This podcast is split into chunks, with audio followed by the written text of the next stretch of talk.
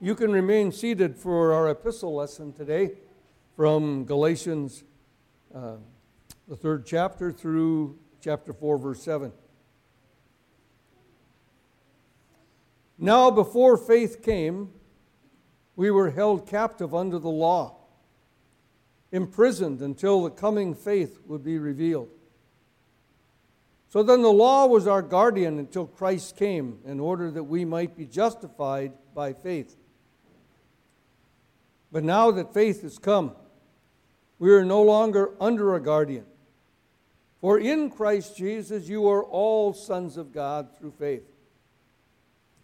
For as many of you as were baptized into Christ have put on Christ.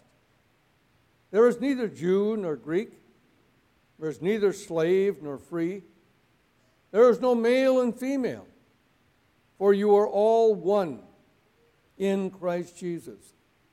And if you are Christ's, then you are Abraham's offspring, heirs according to promise. I mean that the heir, as long as he is a child, is no different from a slave, though he is the owner of everything. But he is under guardians and managers until the day set by his father. And in the same way, we also, when we were children, were enslaved to the elementary principles of the world. But when the fullness of time had come, God sent forth his Son, born of woman, born under the law, to redeem those who were under the law, so that we might receive adoption as sons. And because you are sons, God has sent his Spirit, his Son, into our hearts, crying, Abba, Father. So you are no longer a slave, but a son. And if a son, then an heir through God. These are your words, Heavenly Father. Sanctify us in your truth, for your word alone is eternal truth. Amen. Grace and peace be multiplied to you all this morning through God our Father and through the Lord Jesus Christ. It's Father's Day. And in the context of what I would like us to consider today, every day is Father's Day. Now, I will hasten to say that I love Mother's Day. Always have. I think probably about halfway through my 27 or so years in parish ministry, I visited with another pastor who shared an insight that I have been forever grateful he said, so often when we would get to Mother's Day or Father's Day, we would hear messages about the virtuous woman or the, uh, the father who could uh, always improve a little bit to be somewhat better. You know, those things have their place, he said, but why can't we recognize moms for who they are? And why not say thank you to dads for who they are? And maybe have a sermon of encouragement than one of instruction. Well, I, thought that kind of made sense. And along the way, I also have met no small number of people for whom Mother's Day is not a happy memory and have a struggle with Father's Day because they had a struggle with fathers. And Christmas and other holidays are not the times of celebration that we would want them to be. Because we all know that we live in a broken world, don't we? But the Father that we have as a model was the same Father who when Adam and Eve had sinned in the garden and saw their nakedness and went and hid out of conviction for their sin. Experienced a father who sought them out tenderly, caringly. And I love, I love that question. Where are you? where are you? Those three words were not words of judgment and recrimination. They were words of mercy and grace and invitation. Where are you? I remember my mom and dad saying those words once in a while. Where are you? Where are you? You know, we'd be visiting someone. You know how kids are. They'd go scattered to the four winds, and then they had to sort of collect the offspring. And uh, where are you? Well, I'm reading through the Bible again this year. It didn't last year, but uh, I enjoy doing that it, it, chronologically. Uh, and I kind of cheat. I go and walk at, at uh, one of the, I won't tell you which one, I don't want to advertise, but I walk in the morning at one of the facilities about 5.30 in the morning. And I put on my earphones, and so I listen to it and read it at the same time as I walk. I can actually multitask. Uh, and I'm fascinated as I read through the Old Testament and, and see how dismally the people of God failed. And I find myself, when I read it again, wanting so badly for them to have done better. But the truth is, that's the nature of sin in your life and mine. What humbles me and gives me great hope is the fact that God, over and over and over and over over again, forgave. Forgave. That is God's nature you paid attention to the opening words of Isaiah 55.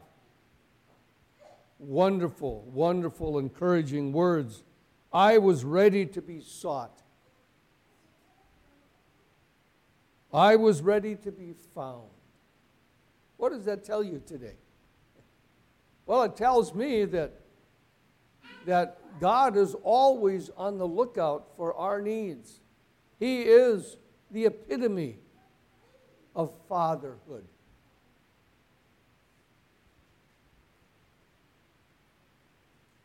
Many of you know that I'm an adopted child. Years ago, I did a search for my maternal family and found them over 20 years ago now. But I have no idea who my biological father is. If he's still alive, I, I have no idea. Uh, and, and, and I'm okay with that. Because I had a mom and dad that were second to none. They weren't perfect people, they weren't sinless people, but they were God fearing, wonderful people. And my dad was a good model for me. I remember him standing up in special meetings, sweat running down his face because he was not an extroverted man. And he would simply say, I'm thankful that Jesus is living in my heart. Boom, down he'd sit. And I, I'd sit and watch that. And it, it made such a difference in my life. So, for us who have the privilege of being great grandparents, isn't that something? My, my, my grandson's wife calls us up they lived down in Fargo, and they said, We'd love to have you come down again here. So these are some dates to look at. And I think, Oh, I just love that. we have our two sweet little great granddaughters down there. That we can tell, like we've told the grandchildren, about our own faith and walk with the Lord. Well, we have to not preach all day here. Uh, a God who can be found. That's, that's first, a God who can be found. Um, and I've shared much of that already. God seeks out, God restores. And over and over and over again. That is God's nature. my friends, if you're here today and you're struggling with some part of your life and you're just tired and you say, I just don't want to go back and talk to God about this one more time, please do. because He's already reaching out to you. Uh, he always does.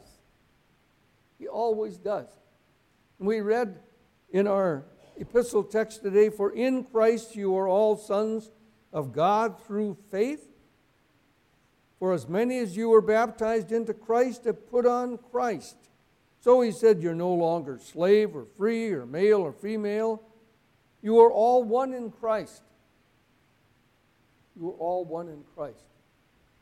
And if there was ever a question as to whether salvation is a gift, a gift, by the way, that comes solely on the part of God's giving, baptism certainly proves that, doesn't it? What easier way for, for God to bestow faith? And I would argue that if you're 80 years old, and not quite there yet, but I'm close, or eight, the faith that saves you is the same faith. The same faith. It isn't anything you or I do. We'd like to think that sometimes. It's all on the part of God. God be praised. Amen? That's not too bad. A giver of gracious gifts. A giver of gracious gifts.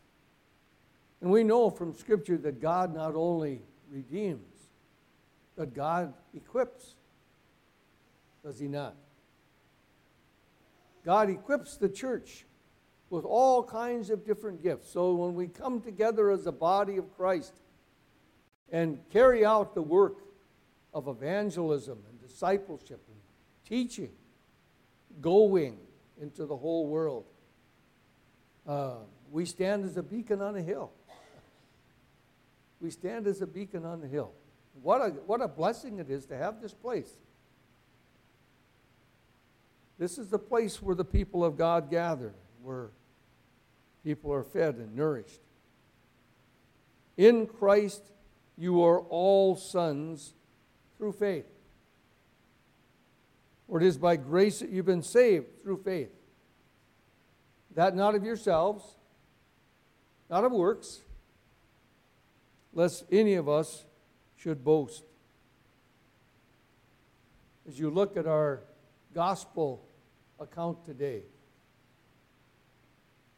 just a little quick little sidebar. My mind was taken back to my wife's grandfather, who was a pioneer missionary along with his wife in China under the old Lutheran Free Church. A little history now. Um, missionary Arthur Olson. And one of the things that when he would come and talk, I heard him at Bible school, he came to our seminary and talked he had a lot of direct encounters with demons in China. Great darkness. And he talked about some individuals that, had, that they dealt with that uh, they had lots and lots of demons. We're going to spend a lot of time here. Except that, that they, uh, they have a, hierarchy, much like military. So do the angels of heaven. Michael was an archangel, right? Michael was an archangel. Gabriel was an archangel. One of the things that he says is that none of them can stand against the name of Christ. And you notice in our gospel lesson, this individual, we don't know what all led to him having uh, this legion. They were called legion. You know how many a legion was? And but at the presence and power and person of Christ, they could not stand. And they said, Please don't send us to the abyss. He said, There's a herd of pigs over here. Can we go there instead? And Jesus said, Fine. Not fine for the pigs, by the way. But uh, the man was delivered and set free. And that's a reminder to me again. And I have friends and loved ones who have all kinds of struggles, addictions, people for, for whom family and friends and much of the world has given up. Wouldn't it have been a sad day for, for that man dwelling among the tombs if Jesus had given up? But he didn't. He didn't. We'll never know until we get to heaven the difference that that made. How many individuals' lives were changed and transformed? So keep on praying. Keep on praying for that friend or neighbor or loved one that in your heart of hearts you wonder if that'll ever make a difference. Because it does, and it will. Heir according to the promise. He said the thing that makes a difference is when the Father said it's time. He said, in the same way, we were children, once enslaved to the elementary principles of the world. But when the fullness of time had come, God sent his Son, born of a woman, born under the law, to redeem those who were under the law, so that we might receive adoption as sons. Christians are all children of Abraham, grafted in by the Lord, redeemed redeemed. Redeemed, how I love to proclaim it. Huh? Some of you are old enough to remember green stamps, gold bond stamps. Huh? Now we have score rewards. There's always a gimmick to, to give you a, a, a way to redeem. Well, those things are all well and good, but the redemption that comes through Christ makes all the difference in the world. And my dear friends, we all have one of two fathers. People in Jesus' day, religious leaders said, Abraham is our father. And Jesus said, No, if Abraham is your father, you would have known me. He said, You have your father, the devil. He didn't mince any words. And so that's the way it stands for everyone in the world today. We serve one of two masters. So do you. So do I. And sometimes, if we're honest, there's a conflict, isn't it? There's a battle, struggle going on. And yet, God has done fully and freely and thoroughly all that you need. He has redeemed you, a lost and condemned creature. And so it is then that we can embrace the best model of a father the world has ever seen. And say, as we read in the closing verse of our text, Abba, Daddy, Daddy. God be praised. Heavenly Father, thank you that you are our Heavenly Father. No accident that when we were taught the Lord's Prayer, that that's how it started. Thank you, O oh God, for your character that does not let us go, that over and over is there to forgive refresh, and restore. We pray that for those fathers who have not yet experienced the freeing of knowing you, Jesus, as their Savior, that that could come to them, to their lives and their homes as well. All this we pray in your name.